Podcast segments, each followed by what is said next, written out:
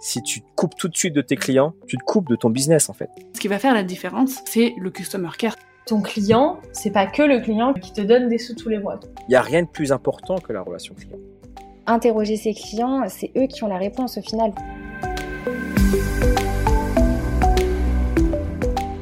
Bonjour à toutes et à tous et bienvenue sur Le Client, le podcast qui parle d'expérience client avec franchise et générosité. Je suis Marine Deck, entrepreneur et consultante. Chaque semaine, je diffuse ici une discussion avec une personnalité inspirante, une réflexion qui va vous aider à booster votre business en étant centré sur le cœur de votre entreprise, vos clients. Avant de passer à l'épisode de la semaine, je vous rappelle que si vous appréciez nos contenus, il y a plusieurs moyens de nous le faire savoir et donc de nous soutenir. Vous pouvez vous abonner au podcast sur votre plateforme d'écoute. Vous pouvez nous mettre 5 étoiles et un avis sur Apple Podcast et évidemment, je vous incite fortement à partager le podcast autour de vous. Je compte sur vous. Cet épisode est rendu possible grâce au soutien de Colorado Group. Colorado propose deux choses, du conseil spécialisé en expérience et relations clients pour vous accompagner, imaginer et mettre en œuvre une expérience omnicanale efficace et une solution SaaS d'analyse et pilotage de la voix du client. J'ai déjà croisé plusieurs fois la route des équipes de Colorado et je suis fière aujourd'hui qu'ils soutiennent le client. N'hésitez vraiment pas à les contacter de ma part pour positionner l'expérience client au cœur de votre compétitivité. Bon, eh bien aujourd'hui, je suis ravie de recevoir Guillaume Passe. Guillaume, tu es directeur des solutions digitales chez Colorado, qui du coup est notre sponsor, et je suis trop contente de t'avoir avec moi. Bonjour Marine, bah écoute, euh, ravi d'être là aujourd'hui, euh, ravi de, pouvoir participer à, ce podcast avec toi. Bah, merci de, m'inviter et d'ailleurs félicitations, je crois que ça fait un an que tu as commencé tes podcasts euh, il n'y a pas longtemps. yes, je ne sais pas si quand l'épisode sortira, ça se trouve, ça fera un an et trois mois, mais effectivement, on, a fêté, on a fêté nos un an il n'y a pas si longtemps que, que ça. Au début, c'était un épisode tous les 15 jours et puis là, tu vois, on est un, un épisode par semaine. Ça se passe bien et on est, on est content d'avoir le soutien. Je dis on, je dis mais je suis contente d'avoir le soutien de Colorado, c'est cool et, et c'est chouette aussi de pouvoir échanger avec toi parce que c'est ce qu'on disait en, before, on va dire, de cet enregistrement, c'est qu'au final on a déjà bossé, bossouillé ensemble, mais je connaissais pas, je connaissais pas ton, ton, parcours et donc tu, te, tu es chez Colorado au final depuis pas si longtemps que ça. Je vais bientôt fêter mes un an, ouais, exactement. Ah. Ça fait, ça fait, un, petit moment, pas, pas si longtemps, mais un petit moment. Euh, c'est vrai que j'ai rejoint Colorado du coup euh, au départ euh, sur la partie conseil et là je viens de basculer sur la partie solution digitale avec beaucoup d'enjeux. Justement, on va déployer notre outil de voix du client, le professionnaliser. Il y a plein d'enjeux autour de ça. On est aussi en train de créer la partie du speech analytics, qui est le fait de pouvoir écouter les conversations et en déduire des irritants, des points d'enchantement sur le parcours des clients. Donc il y a beaucoup d'enjeux de ce point de vue-là, donc c'est super. Et avant ça, euh, bah, écoute, euh, j'ai une longue vie d'entrepreneur. Pendant dix ans, j'ai habité au Mexique et j'avais créé euh, une agence de communication et mmh j'accompagnais des, des, voilà, des entreprises sur, sur tous leurs enjeux digitaux, que ce soit de l'inbound marketing, des stratégies de marketing client, etc. Et après, j'ai monté un outil qui s'appelle Semantic. Et Semantic, c'est la voix du citoyen. Donc euh, aujourd'hui, on va parler de la voix du client. Euh, Semantic, c'était la voix du citoyen. Euh, donc, on était une GovTech, donc on travaillait pour le gouvernement, pour l'Élysée, pour Matignon, les députés à l'Assemblée nationale, et on les aidait à comprendre la voix des citoyens en région. Donc, imaginez une carte de France où on puisse analyser chaque jour quels sont les sujets qui montent le plus et qui doivent du coup être remontés aux décideurs, au gouvernement. C'est hyper intéressant. Donc en fait, tu as toujours été dans la voie un petit peu. Enfin, en tout cas, ton ancienne boîte était dans la voie. Et là, du coup, tu continues avec euh, ce poste chez Colorado dans la voie, puisqu'effectivement, c'est le sujet de l'épisode du jour. On va parler de la voix du client et de comment mettre en place un programme voix du client.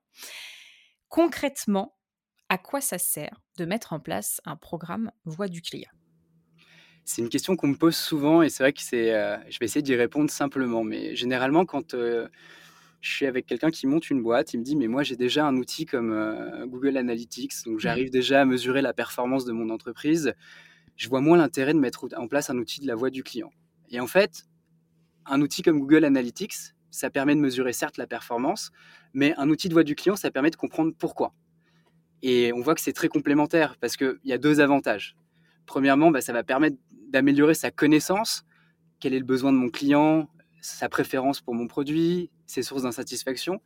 Mais aussi et surtout, et c'est ce qu'on oublie souvent, c'est que la voix du client, ça peut permettre d'être un levier de croissance pour son business, mm. pour qu'il consomme davantage, euh, qu'il reste plus longtemps, ou qu'il nous recommande tout simplement à son cercle d'amis, à ses proches, etc. Donc voilà pourquoi il faut mettre en place un outil de voix du client. C'est pour toutes ces raisons-là. Ok, ça marche. Et euh, comment est-ce qu'on fait pour mettre en place, c'est quoi les premières, euh, les, premières euh, étapes en fait? Parce que avant, concrètement, avant et toujours maintenant, en fait, on poussait des questionnaires aux clients pour qu'ils nous fassent du feedback. Et là, c'est pas vraiment ce que tu es en train de dire. Et même quand tu parles du speech analytics, c'est pas ça. Alors, oui, c'est pas tout à fait ça. En fait, ça a beaucoup évolué, la manière dont on sollicite nos clients. Effectivement, euh, on pourrait y revenir sur le speech analytics, mais ça nous permet, du coup, de pouvoir mesurer la satisfaction d'un client ou de pouvoir détecter euh, des irritants, par exemple, euh, sans le solliciter. Mais aujourd'hui, mmh. le nerf de la guerre, c'est quand même de le solliciter pour avoir un feedback à un moment précis. Et en fait, avant, les entreprises avaient l'habitude de le faire une fois dans l'année. On envoyait un mail, un questionnaire qui était généralement hyper gros et on récupérait des feedbacks. Aujourd'hui, en fait, les outils de voix du client, euh, on en a un d'ailleurs chez Colorado qui s'appelle Consumer Live, ça permet de faire la même chose, mais à tous les moments clés du parcours. Donc, euh, si on prend un exemple précis, par exemple, euh, voilà, on achète un, voilà, on a tous déjà acheté un téléphone, les mmh différents moments clés. Il y a le moment où on va aller en boutique, où on va aller sur le site internet et on va se dire bon bah on va comparer différents produits, on va poser des questions au vendeur. Ce moment de préachat, c'est un moment clé. Et on peut mesurer la satisfaction, que ce soit avec le vendeur ou sur le site internet, à ce moment clé-là. Et si on est satisfait, on va passer à une phase d'achat. Et ce qui est très intéressant, c'est que du coup, la satisfaction du client à un moment donné, ça va permettre d'augmenter la conversion pour passer à la phase suivante du parcours qui est l'achat. Et on peut continuer comme ça longtemps, mais donc l'achat, euh, pendant l'achat, on va pouvoir l'interroger au moment de la confirmation de sa commande et lui demander euh, bah, comment s'est passée cette expérience d'achat. Au moment de la livraison, il y a plein de questions qui se posent aussi. Euh, les délais, comment je vais traquer, ma, livraison, les modalités. Et après, par exemple, si on a des problématiques de SAV, etc. En fait, l'objectif aujourd'hui, ce que nous permet la technologie, c'est de se dire, on va interroger nos clients au bon moment et de la bonne manière. Et il y a différentes manières de le faire. Et, en fait, le parcours, tu peux le découper à l'infini, quoi. Concrètement, là, on parle de quelques étapes. Et comment tu fais pour te dire, bah, je le découpe en cinq étapes ou en 100 euh, Oui, c'est vrai que. tu, peux, tu pourrais t'amuser à le faire partout, quoi. On peut s'amuser à le faire partout. C'est pas forcément ce qu'il y a de plus recommandé. Généralement, un parcours avec quatre moments de vérité ou trois mmh. ou même deux pour commencer, c'est déjà suffisant.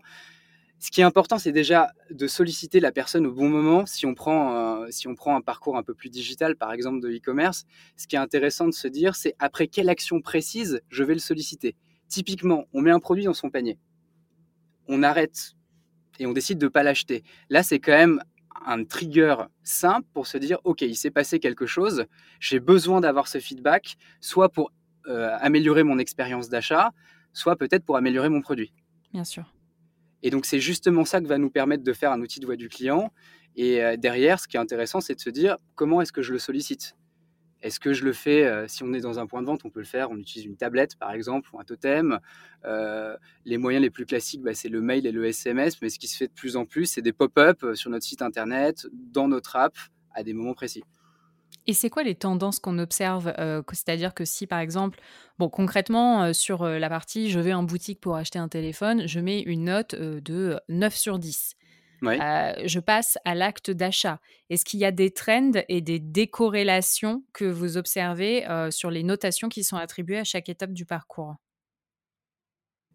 Des, trends, des trends, oui, il y en a beaucoup. En fait, ce qui est, ce qui est assez intéressant de voir, c'est que plus la note de satisfaction est élevée, plus le taux de conversion va l'être. En revanche, euh, ça dépend à quel moment du parcours on se situe. Euh, par exemple, en phase de pré-achat, on peut être hyper content de l'expérience qu'on a vécue, et ça arrive souvent, donc des, des, des, des marques qui investissent beaucoup dans l'expérience, mais qui n'arrivent pas à passer de l'expérience au moment d'achat. Et donc là, il peut y avoir une décorrélation Et justement, c'est intéressant du coup d'analyser les verbatims parce que quand on parle de voix du client, il y, a, deux manières de le voir. Il y a soit cette note dont tu parles, et on pourra parler aussi des différents indicateurs, mais il y a aussi les verbatims. Et les verbatims, ça va pouvoir permettre d'expliquer pourquoi la conversion ne suit pas forcément le trend de satisfaction. Ok, et alors justement, c'est quoi les indicateurs? Parce qu'effectivement, tu as des indicateurs quanti, mais aussi des indicateurs quali. Exactement. Euh, les indicateurs, avant même de rentrer dans les indicateurs, il y a un conseil quand même, c'est de faire des questionnaires courts. Il y a beaucoup de, marques aujourd'hui qui font des questionnaires vraiment de, 20, 30 questions. Et c'est vrai que du coup, on a un taux de complétude qui est de l'ordre de près de 1 ou 2% et ça a peu d'intérêt parce que et les personnes qui répondent à ces questionnaires très très longs, c'est déjà un type de profil qui représente pas tout le monde. Donc, on conseille beaucoup de faire en sorte qu'il faut réduire le nombre de questions. Si c'est déjà pas mal. Ok, six questions. C'est pas mal. Après, il y a des bonnes pratiques. Ça veut dire que dans les mails, si par exemple si on prend le canal mail, euh, l'objet est super important. Ça veut dire que l'objet, ça va être la première chose qu'on va voir. Donc, euh, il faut réussir à faire en sorte que le taux de clic soit le plus important possible. Et derrière, il y a des bonnes pratiques comme le fait de mettre, par exemple, la première échelle, par exemple une échelle de recommandation, directement dans le corps du mail euh, pour que la personne clique dessus et après arrive au questionnaire. Et sur les indicateurs, du coup, euh, on peut en citer plein, mais le, plus connu, c'est le NPS, le Net Promoted Score. Euh, c'est un indicateur assez répandu. voilà, la question qu'on pose, c'est avec quelle probabilité vous recommanderiez euh, notre produit à un ami et à un collègue, etc. C'est une note de 1 à 10. Euh, c'est un peu complexe, mais bon, en gros, on prend la part des promoteurs, ceux qui ont mis 9 ou 10. On enlève la part des détracteurs, tous ceux qui ont mis 0 à 6, et ça nous donne une note. La note, elle peut aller jusqu'à 100, mais elle peut aussi être négative. En gros, elle est négative si jamais il y a plus de détracteurs que de promoteurs. Bien sûr.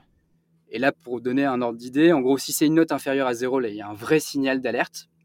Euh, une note entre, entre pardon, 0 et 30, c'est moyen, mais en fait, ça peut, euh, ça peut ça être. dépend du secteur d'activité aussi. Bah oui. C'est ça, une note de 0 à 30, ça peut être pas mal en banque et assurance. On est généralement aux alentours d'un NPS de 30, donc euh, ça peut être pas mal. En e-commerce, on est plutôt proche de 60. Donc là, c'est vrai que le 30 n'est pas terrible, mais au-dessus de 60-70, on considère généralement qu'on est quand même à un très bon NPS.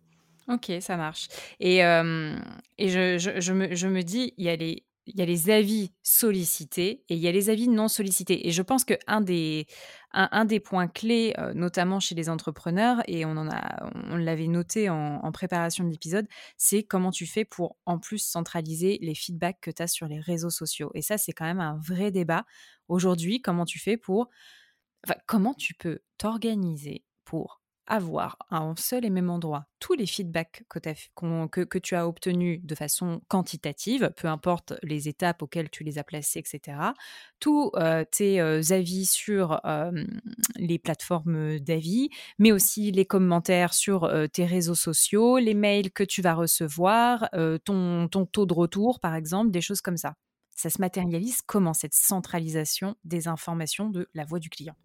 C'est une très bonne question et c'est vrai que c'est une question euh, qui est assez récurrente parce que la réputation en ligne, surtout pour les boîtes qui font du B2C, mais même du B2B, mmh. on se rend compte que ça passe déjà par le fait de répondre à des avis spontanés. Et aujourd'hui, il y a deux types d'outils qui permettent de le faire. Euh, les premiers types d'outils, bah, c'est les outils euh, qui nous permettent de faire du community management. Donc, ces outils qui nous permettent en fait de pouvoir planifier euh, des publications sur les différents réseaux sociaux et y répondre, mais pour aller encore plus loin et pour pouvoir ajouter justement euh, les avis qu'on peut avoir sur Google My Business, sur Trustpilot, mmh. sur Amazon, il vaut mieux utiliser un outil de la voix du client. Et sur ces outils-là, vous allez pouvoir faire deux trucs. La première chose, c'est déjà répondre aux avis. Et euh, dans les bonnes pratiques pour répondre aux avis, c'est déjà réussir à, remercier déjà la personne d'avoir laissé son avis, de comprendre que euh, si jamais, généralement, il y a beaucoup de détracteurs, donc euh, d'essayer de, se mettre à sa place et de comprendre pourquoi il y a eu justement cette expérience déceptive et d'essayer d'expliquer de la manière la plus transparente possible comment, euh, justifier justement cette mauvaise expérience ou essayer de répondre pourquoi et comment elle pourrait être améliorée. Donc ça, c'est pour la partie réponse. Et après, on peut être assisté euh, par des outils d'analyse sémantique qui nous permettent en fait directement de pouvoir classer tous ces avis qui arrivent, surtout quand on est une boîte qui reçoit beaucoup, beaucoup d'avis, en fonction de différentes catégories. Et en fait, là, c'est vraiment génial ça demande un peu de préparation en amont parce que si jamais c'est complètement non supervisé, il y a un peu tout et n'importe quoi qui peut ressortir. Mais si on a fait des catégories assez, euh, assez claires qui correspondent, si on reprend notre exemple du téléphone, voilà, est-ce qu'on parle de ma batterie? Est-ce qu'on parle de, euh, euh, de toute la partie écran? Est-ce qu'on parle du design, etc. On va créer des catégories. Donc on va pouvoir savoir au sein d'un même verbatim à quel moment, à quel moment notre consommateur se réfère à quel moment précis, et aussi euh, si sa tonalité est plutôt euh, positive ou négative. Et donc ça nous aide justement à pouvoir trier tout ça et à pouvoir euh, y répondre aussi plus vite.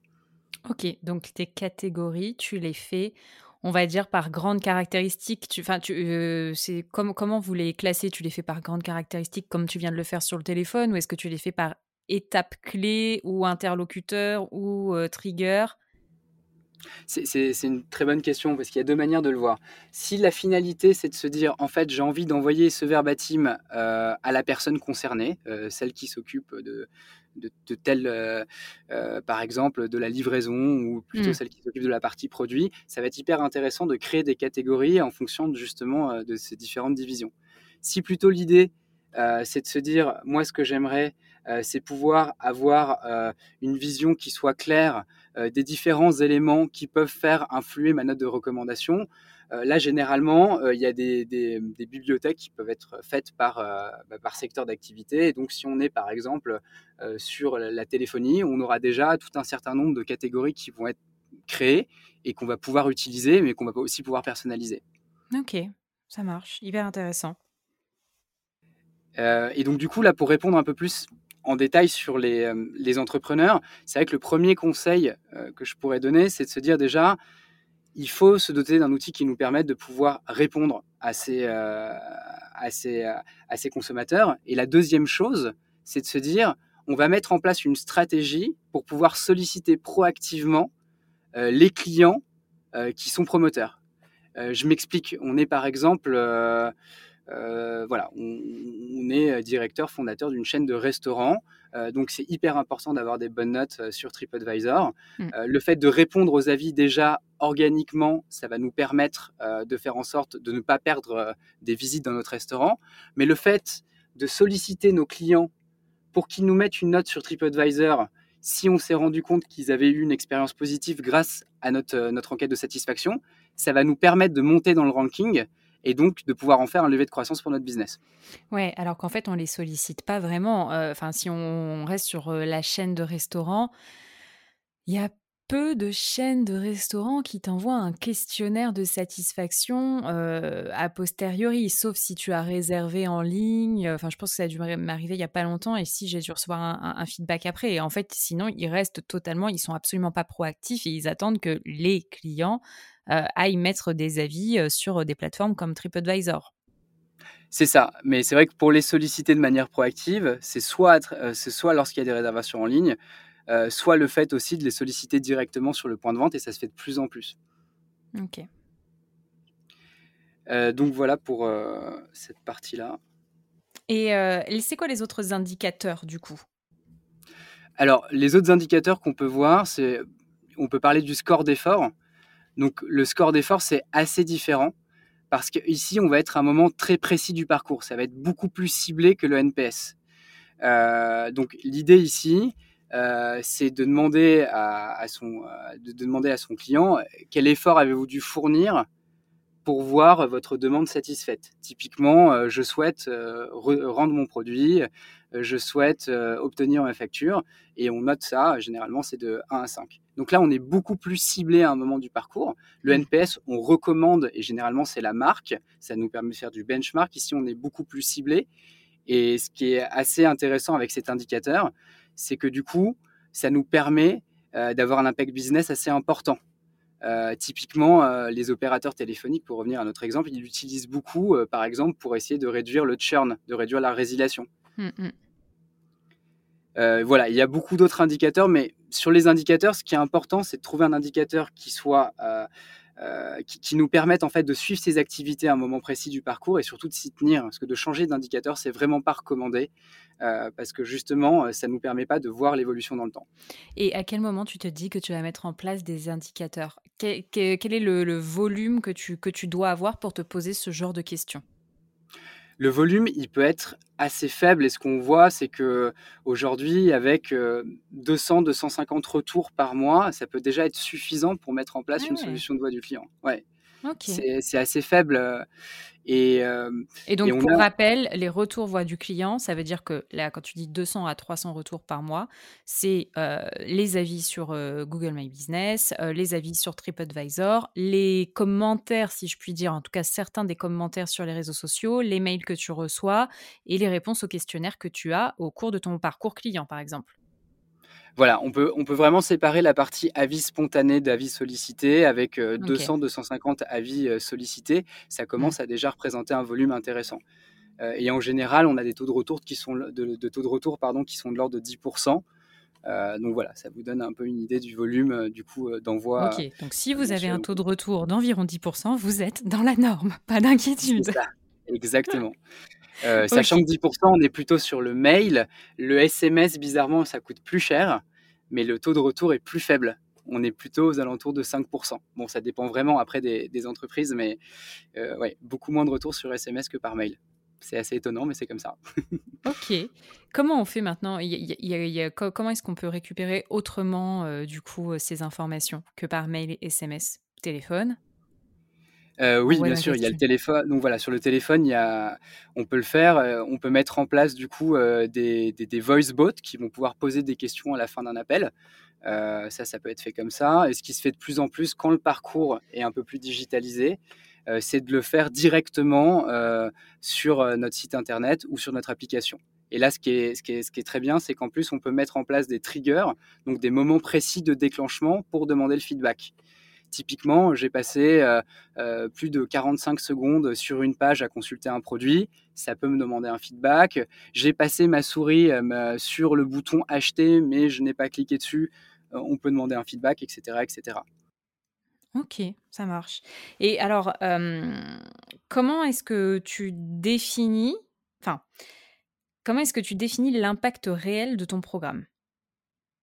Comment tu sais si ça marche vraiment ou pas, parce qu'en fait, c'est ça aussi un des débats, je trouve qu'on a, c'est oui, mais est-ce qu'il y a un retour sur investissement? Oui, c'est vrai que c'est quelque chose qui est hyper important. Aujourd'hui, en fait, on se rend compte que les entreprises qui mettent en place euh, des, des programmes de voix du client, qu'elles soient toutes petites ou très grandes, elles peuvent le faire et parfois se limiter à un simple indicateur, se dire, OK, mon NPS est de 60, c'est super, je m'arrête là. Mais en fait, ce qui est hyper important, c'est pouvoir se dire qu'on va se fixer un objectif précis et qu'on va essayer de le mesurer. Euh, on prenait tout à l'heure le, le, fait que des, petites entreprises veuillent améliorer sa réputation en ligne. On a pu le voir, si on sollicite euh, des clients et qu'on leur demande après de nous mettre une note euh, sur une plateforme comme TripAdvisor, ça peut permettre de le faire. Mais il y a aussi d'autres manières de, de, pouvoir le mesurer. Et le plus intéressant, c'est de réengager les, les détracteurs. Comment ça fonctionne? En gros, euh, ce qui se passe, c'est qu'on a euh, un certain nombre de personnes qui vont mettre une note négative. Euh, voilà, généralement, si on est dans le 5-10%, ça peut être une, norme. Et ces personnes-là, tout l'enjeu, ça, va être de devoir être alerté par notre outil de voix du client et de pouvoir les recontacter. nous, on travaille beaucoup sur des problématiques du retail et du e-commerce, et il y a deux règles qu'on a pu euh, qu'on a pu euh, qu'on a pu créer. La première, c'est de dire qu'en fait, un client réengagé rachète en moyenne dans les six mois. Et la deuxième, c'est de se dire que deux mauvaises expériences pour une marque fait qu'on perd définitivement le client. Donc, si je prends un exemple d'un gros client dans le retail qui a à peu près 200 000 détracteurs par an, le fait de les réengager, du coup, implique que ces personnes vont en moyenne racheter dans les six mois, euh, avec un panier moyen de X euros, ce qui mmh. va générer plusieurs millions d'euros de CA additionnel. Ok. Voilà, si je peux prendre aussi un, autre exemple euh, qui n'est pas du coup sur le réengagement, mais plutôt sur l'utilisation des feedbacks connectés sur le, progrès continu, qui, peut être aussi euh, une, manière de mesurer son ROI. voilà, une startup de soutien scolaire, elle, elle utilise le feedback client comme outil de communication. Et elle a réussi du coup à doubler le taux de clic sur ses campagnes en ligne grâce à ces campagnes qui utilisent ces verbatims. Ces campagnes, c'est en gros grâce à nos élèves, grâce à nous, pardon, nos élèves ont gagné plus de 3 points sur leur moyenne générale. Mmh, et oui, et comment ils ont fait pour quantifier ça? Bah, Ils ont bien dû aller chercher les informations quelque part. Exactement. Et si on va un peu plus loin, euh, je vais vous donner un peu plus, euh, voilà, je vais creuser un peu plus cet exemple. On s'est aperçu que sur certains créneaux, eh ben, il y avait une part significative d'élèves qui mettaient des mauvaises notes. Et c'était assez étonnant parce que c'était des créneaux qui étaient plutôt tard le soir et on se dit mais c'est bizarre, du coup il y a une corrélation entre l'heure à laquelle on prend ses cours de soutien et la note de recommandation. Et en fait, l'analyse des verbatims, on en revient à ça parce que c'est hyper important, euh, ça nous a permis de comprendre qu'en fait, cette note négative venait du fait qu'il y avait une trop grosse rotation des professeurs. Et donc, ici, on a pu mettre en place en fait une solution de voix du collaborateur pour réussir du coup à comprendre pourquoi les professeurs avaient une rotation si importante sur ces créneaux-là. Et on a pu du coup euh, mettre en place un programme d'incentive euh, pour qu'ils soient incentivés sur la durée de leur accompagnement. Donc du coup, là encore, euh, ça nous a permis euh, de mettre en place une action corrective et donc d'augmenter la note sur des créneaux donnés qui étaient, qui étaient liés au fait que les professeurs, du coup, comme ils n'accompagnaient pas leurs élèves dans la durée, effectivement, bah, la note était bien sûr plus faible. D'accord. Ah oui, moi, tu vois, j'aurais pas du tout pensé ça. Je me suis dit, bah, c'est parce qu'il est tard et qu'ils veulent aller regarder euh, les anges de la télé-réalité, tu vois, un truc comme ça. tout simplement. Pourquoi, pourquoi se tirer les cheveux? Ok. Et alors, c'est quoi les, les, les, les facteurs clés de succès? Alors, les facteurs clés de succès, on peut en dire plusieurs. Je pense que ça dépend principalement déjà si on est dans une grosse entreprise ou dans une petite entreprise. Je pense que le premier facteur clé de succès, c'est déjà de commencer le plus tôt possible avec un programme de la voix du client parce que plus euh, son entreprise grandit, plus on va avoir des freins hmm. à l'adoption à, l'adoption euh, à la voix du client. Ça euh, c'est vrai, mais c'est tellement difficile de détecter à quel moment tu dois switcher, tu vois, je pense à quel moment tu, tu, dois commencer? Mais donc, tout à l'heure, tu as donné une partie de la réponse, tu vois, en disant entre 200 et, 200 et, et 250 euh, euh, feedback, si je puis dire. Euh, mais. je pense même que c'est avant ça, Marine, parce que, en fait, dès le départ, on peut être customer-centric aujourd'hui, il y a plein de littérature autour de ce sujet. Quand on monte une boîte, il faut construire son offre de valeur avec, euh, avec, ses, avec ses early adopters, avec ses premiers clients. Bah déjà, ça, c'est du coup prendre en compte la voix du client. On le fait via des focus group, on utilise des typeforms. Enfin, des, voilà, il y a plein d'autres choses que typeform, mais on utilise des questionnaires en ligne. Euh, mais c'est sûr que dès le début, on peut le faire. Après, pour mettre en place un outil un petit peu plus euh, mature, c'est vrai que là, on se pose la question parce que ça a un coût. Et c'est à ce moment-là où euh, en fait on se rend compte que voilà 250 ça peut être plus ça peut être moins mais ça peut être euh, quelque chose d'intéressant. Je peux prendre un exemple. Je discutais récemment avec euh, une startup qui a monté un gros outil de téléphonie voilà et qui a, fait sa troisième levée il y a peu de temps. Et lui il me disait que il était arrivé à un moment où en gros il avait une croissance de x4 et un NPS qui était devenu négatif. Ah, en fait ça peut paraître assez assez étonnant mais en fait il y avait c'était la seule proposition sur le marché euh, qui répondait à un besoin précis, qui était de se dire en fait, on est une petite boîte, on a besoin de créer un centre de relations clients, donc un outil téléphonique qui soit directement connecté euh, à notre CRM, directement connecté à notre marketing automation, etc., etc. Il y avait que. Donc forcément, on passait par eux. En revanche, il y avait une promesse qui était la bonne, mais la promesse n'était pas délivrée, d'où le NPS négatif.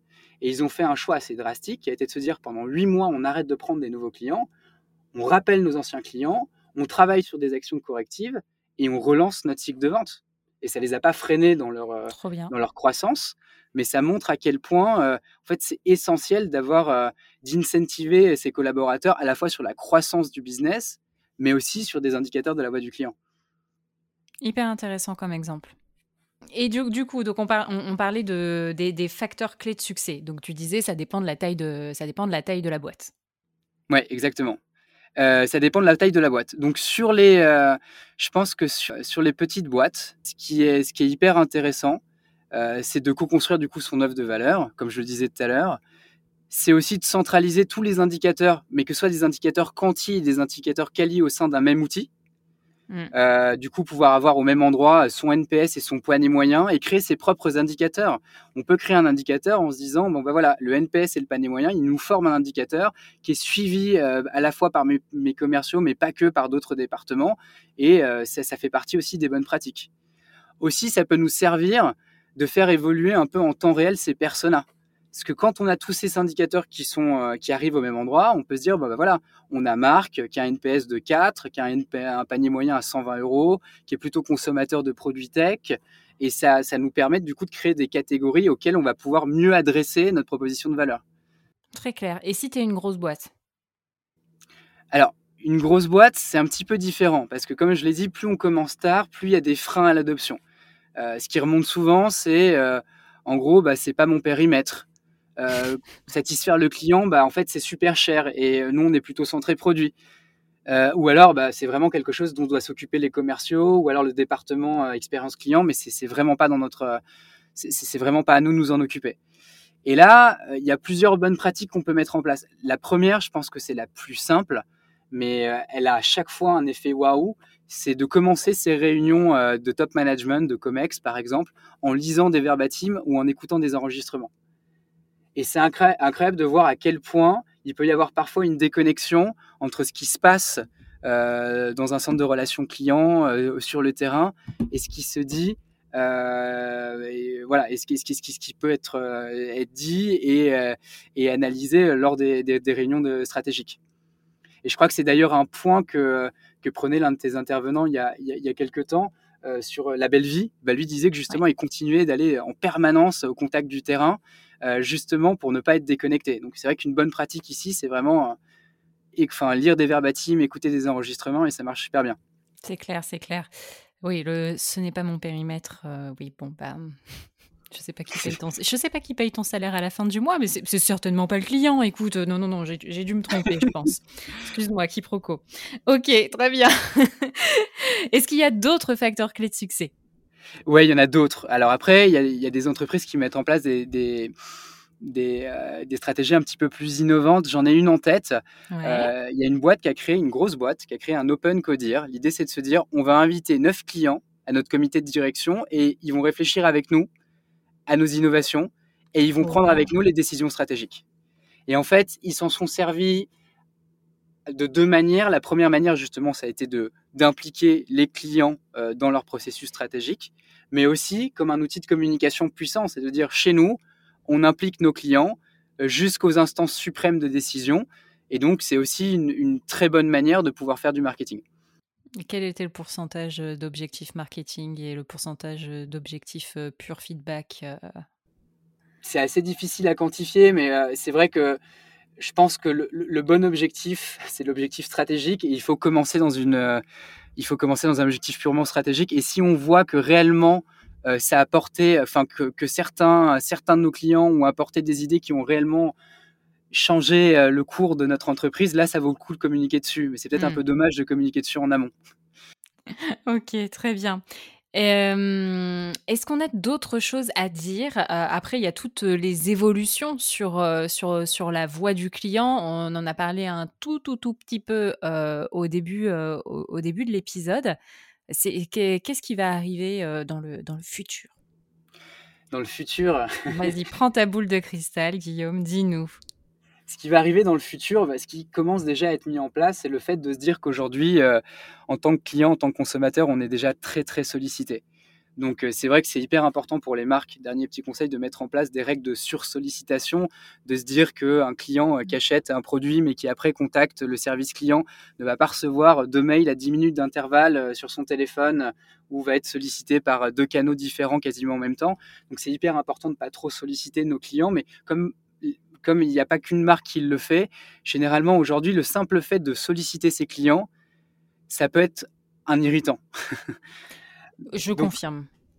Oui, je pense qu'on a tous vécu cette expérience en se disant mais c'est pas possible, c'est le cinquième mail que je reçois aujourd'hui, on les met en spam, après on les met en spam et on se dit mais en fait c'est dommage parce que du coup le suivi de ma commande je suis pas sûr de le recevoir donc je vais l'enlever de mes spams et c'est toujours un peu difficile. Du coup on va sélectionner ce qu'on veut recevoir par recevoir, c'est un peu chronophage mais on en arrive un petit peu là. Et il y a un deuxième facteur qui est le fait qu'il y a une majorité invisible de nos clients qui ne répondent pas à ces questionnaires de satisfaction. Donc si on est dans une logique purement euh, euh, de réengagement des détracteurs, c'est pas forcément gênant parce que du coup, ceux qui veulent se plaindre se plaignent, euh, on les recontacte, on essaye de faire en sorte que de leur expliquer les bonnes raisons et donc de faire en sorte qu'ils restent nos clients, mais c'est pas très grave. En revanche, si on veut avoir une vision un petit peu plus objective de ce qui se passe, ce qui est intéressant, c'est de pouvoir du coup avoir de l'avis sans forcément le solliciter. Et c'est là où l'avenir nous emmène vers ce qu'on appelle le speech analytics. C'est donc l'analyse de la voix, mais pas que. Ça peut être l'analyse euh, de mail, de live chat, de conversation au sens large. Et donc de pouvoir, au sein d'un échange qu'on a avec une marque ou avec son service client, de pouvoir détecter quel est le motif de contact, quels sont les irritants ou les points d'enchantement sur le parcours, ou encore, dans une logique un peu plus héroïste, se, trouver le moment idéal pour aller euh, pousser un nouveau produit, un nouveau service à notre client ou à notre prospect? Ok, parce qu'aujourd'hui, concrètement, quand tu appelles un service client, qu'on te dit cet appel va être enregistré, etc., ce qui se passe en, en back-office, c'est pas ça. Ça peut être ça, mais aujourd'hui, le, degré d'adoption des, solutions euh, de speech analytics est assez faible en France. Elle est beaucoup plus aux États-Unis, en Amérique latine. Euh, aujourd'hui, en France, ça met un petit peu de temps à se déployer. Donc aujourd'hui, comment ça se passe? Dans un centre de relations clients, quand on vous dit que l'appel va être enregistré, ça va être le superviseur, donc qui va superviser un, pool de téléconseillers qui va mmh répondre à vos demandes. Ce superviseur-là euh, va prendre un certain nombre euh, d'appels de manière aléatoire sur les différents téléconseillers qui supervisent, va les écouter et va comparer du coup la réponse, les postures du téléconseiller avec une grille qu'on appelle une grille qualité, qui va être un petit peu le cadre que doit respecter ce téléconseiller. Et donc c'est très manuel. Et donc et c'est pas tant pour enregistrer le client, en fait, c'est pour enregistrer le téléconseiller et vérifier qu'il fait bien son boulot, quoi. Alors oui, aujourd'hui, on écoute beaucoup le téléconseiller. Euh, demain, avec les solutions de speech analytics, on va aussi beaucoup écouter le client. Et justement, nous, ce qui nous intéresse, c'est vraiment la voix du client aujourd'hui. Et ce qui va nous intéresser, c'est du coup plutôt de se demander euh, quels sont euh, les irritants sur le parcours du client. Et même si on va un petit peu plus loin, se demander si on ne va pas pouvoir recréer une note de satisfaction à partir de ce qu'a dit ce client-là. Là, c'est vraiment, euh, voilà, c'est la boule de cristal, mais c'est un peu ça l'idée, c'est de se dire pourquoi solliciter le client alors qu'il n'y en a que certains qui nous répondent, quand on peut avoir accès à presque l'ensemble de nos clients lorsqu'ils nous contactent. Ben oui, c'est ça. En fait, tu as une espèce de frustration de te dire, mais en fait, je leur ai parlé, je les ai eus au téléphone et j'aurais pu obtenir ces informations. Et en fait, euh, Marine, quand on va raccrocher, bah, une semaine après, elle va recevoir un mail potentiellement pour, euh, pour attribuer une note, alors que je l'ai eu au téléphone il y a une semaine. Exactement. Ok, très clair. Est-ce qu'on a d'autres choses à ajouter sur la voix du client? Parce que tout à l'heure, tu as parlé de la voix du collaborateur. Qu'est-ce qu'on en fait du coup de la voix du collaborateur dans cette histoire? Bah, la voix du collaborateur, c'est quelque chose qui est de plus en plus important. Je prenais l'exemple euh, tout à l'heure de, cette start-up du coup de, cours à, domicile. Euh, eux, ils vont utiliser justement la, voix du collaborateur pour comprendre quelles étaient les raisons euh, qui les poussaient justement à ne pas continuer leur activité après, après les cours. donc ici, L'idée, c'est de se dire qu'un collaborateur est tout aussi important que notre client. Et les mêmes stratégies qu'on met en place pour la voix du client, on peut les mettre en place pour du coup euh, comprendre quels sont les irritants de nos collaborateurs, euh, faire remonter des bonnes pratiques, réussir à noter euh, les points d'enchantement et les irritants sur leur parcours. Et aujourd'hui, on est dans un moment où le télétravail est quelque chose qui est en train de se développer de plus en plus. C'est vraiment un très bon moment pour mettre en place ce type d'outils qui fonctionne de la même manière. Euh, parce que c'est beaucoup plus difficile de prendre le pouls euh, de ces équipes parce qu'elles sont beaucoup moins sur site. Ouais, clairement. Et, euh, et, ça veut dire qu'en gros, tu envoies un, questionnaire de satisfaction après ton entretien annuel. tu leur demandes de mettre une note sur leur fiche de paye une fois qu'ils ont eu le virement. Non, c'est pas tout à fait ça. Ici, on est vraiment sur des formats de questionnaires euh, un petit peu plus euh, classiques. L'idée, c'est de réussir à leur poser euh, à la fois des questions sur leur environnement de travail, de savoir si, par exemple, le fait d'être en télétravail a dégradé ou non leur productivité, pouvoir leur demander d'écrire des, du coup des verbatims et leur demander ce qu'ils souhaiteraient qu'ils soient mis en place pour améliorer justement leurs conditions de travail et justement le travail en équipe alors qu'on est sur du travail à distance. On est beaucoup plus sur des, problématiques d'amélioration de, justement de, la qualité de travail du collaborateur. D'accord. Ouais, bon, je trouverais ça très sympa qu'on puisse envoyer quand même une question à la fin de l'entretien annuel et demander au collaborateur s'il est content de son entretien annuel.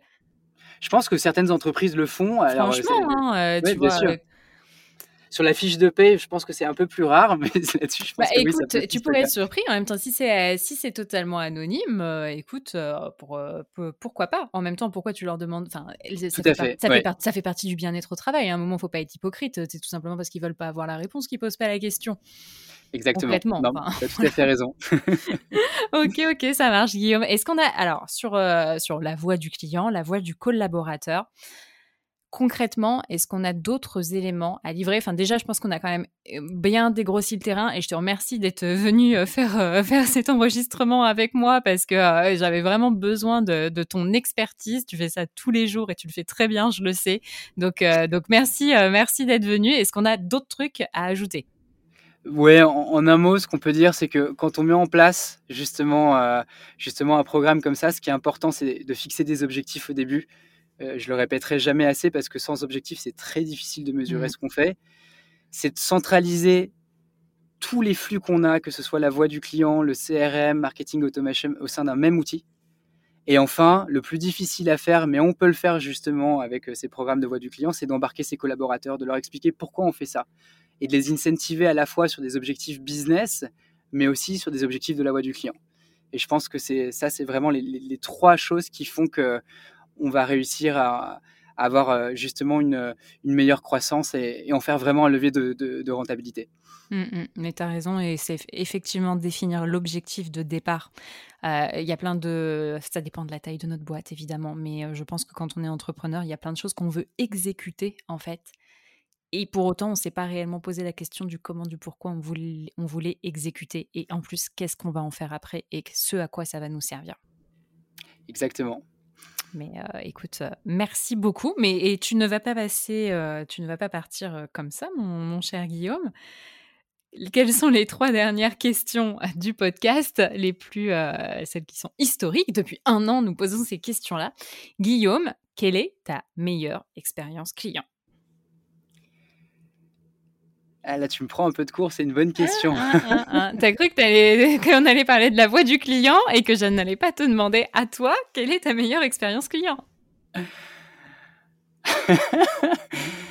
Eh, J'ai pas du tout réfléchi à cette question. Tant pis. Mais par contre, moi, je peux te raconter une histoire, si tu veux, sur la voix du client. Et tu parlais tout à l'heure de la décorrélation. Non mais, j'achète une voiture un mois et demi après avoir acheté la voiture, la concession, j'ai eu un problème en plus, je suis en litige avec le service client France, etc. Machin. Un mois et demi après, on me rappelle pour me dire oui, c'est votre concession, euh, bip. Euh, on voulait vous inviter à nos ventes, à euh, pour venir racheter un véhicule, échanger votre véhicule. En ce moment, on a des offres et tout. Et tu te dis mais attends, tu te fous de ma gueule en fait. Ça fait un mois et demi que je viens d'acheter que je viens d'acheter la voiture. Tu me proposes d'en racheter une autre et en plus je suis en litige avec vous parce que la voiture que vous m'avez livrée, c'est pas la bonne elle n'a pas les bonnes caractéristiques. Tu te dis, putain, mais on parle d'une énorme boîte, tu vois, et d'une marque haut de gamme. Et tu te dis, mais qu'est-ce qu'ils foutent? J'ai répondu à leur questionnaire, j'ai mis des sales notes partout, mais vraiment, je les ai pourris, pourris, j'ai pourri. Et à aucun moment, ce n'est remonté enfin, je, me dis, quel est le temps de latence pour que ça remonte et qu'ils se disent, il y a un problème avec cette cliente-là, elle est en train de nous défoncer. J'ai mis mauvais avis partout, partout, partout. Questionnaire de satisfaction nul partout, partout, avec des pavés. Euh, je t'ai bien rédigé le truc, quoi. Et, euh, et ça déclenche rien chez eux. C'est non, mais c'est assez dingue et on en revient à ce qu'on se disait tout à l'heure ici, c'est qu'en fait, parfois certaines boîtes se limitent du coup à interroger leurs clients et en faire un indicateur quanti mais il n'y a pas du tout ce processus qui est mis derrière pour réengager les clients insatisfaits. Donc du coup, ils reçoivent peut-être même pas d'alerte pour dire que euh, la note de recommandation a été très mauvaise, euh, que le score d'effort euh, est absolument hyper élevé. Et comme il n'y a pas d'actions qui sont mises en place derrière, en fait, tu ne vas jamais être contacté. Et c'est ça qui est dingue. Et je pense que c'est encore plus un facteur d'irritation parce que du coup, on te demande ton avis, tu le donnes et il se passe absolument rien derrière. Exactement. Et en plus, tu as un litige, un, litige, euh, on va dire, euh, technique là, tu vois. Bien sûr. Tu dis, je, typiquement, je remets en cause le contrôle technique qui a été fait sur la voiture quand on me l'a livré. Ouais, exactement. Et il ne se passe rien. C'est très drôle. Mais, par contre, un mois et demi après, on m'appelle pour me demander si je veux pas racheter une voiture chez eux. Bah, évidemment, les gars. J'arrive, bah j'arrive, pensez-vous. Donc voilà. Et est-ce qu'il y a quelqu'un, Guillaume, parce que du coup, je sais que vous écoutez le podcast chez Colorado et je vous en remercie. Est-ce qu'il y a quelqu'un que tu aimerais bien, toi, entendre intervenir sur le podcast? Euh, qui j'aimerais bien entendre intervenir sur le podcast?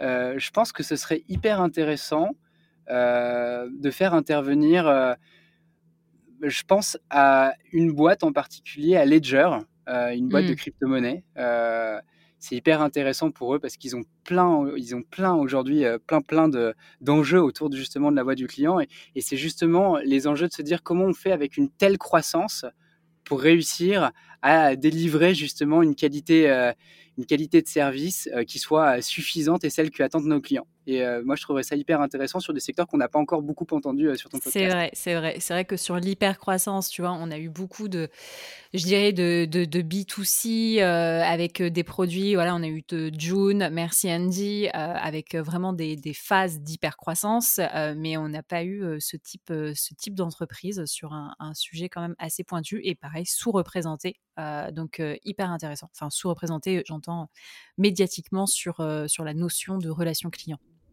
Bien qu'on en entende beaucoup parler de la crypto en ce moment et que ça devienne un sujet, un sujet en vogue et à la mode. Ouais, C'est vrai que sur les sujets de relation client, aujourd'hui, c'est vrai que relation client et crypto, c'est quelque chose qui aujourd'hui paraît, ouais, ça, vaut, ça vaut le coup de creuser. carrément, c'est une très bonne idée. Merci beaucoup, Guillaume. Je t'en prie, Marine. Bah, merci pour l'invitation et à mm. bientôt. allez, bye. Au revoir. Et voilà les amis, encore une fois, merci d'avoir écouté l'épisode. Merci d'être de plus en plus nombreux sur le client, de plus en plus nombreux à nous soutenir. Si vous êtes encore ici, c'est que, je l'espère, l'épisode vous a plu. Alors abonnez-vous, mettez des étoiles, likez, commentez et parlez-en autour de vous. Je vous souhaite une très très bonne journée, une belle semaine et je vous dis du coup à mardi prochain pour un nouvel épisode. Bye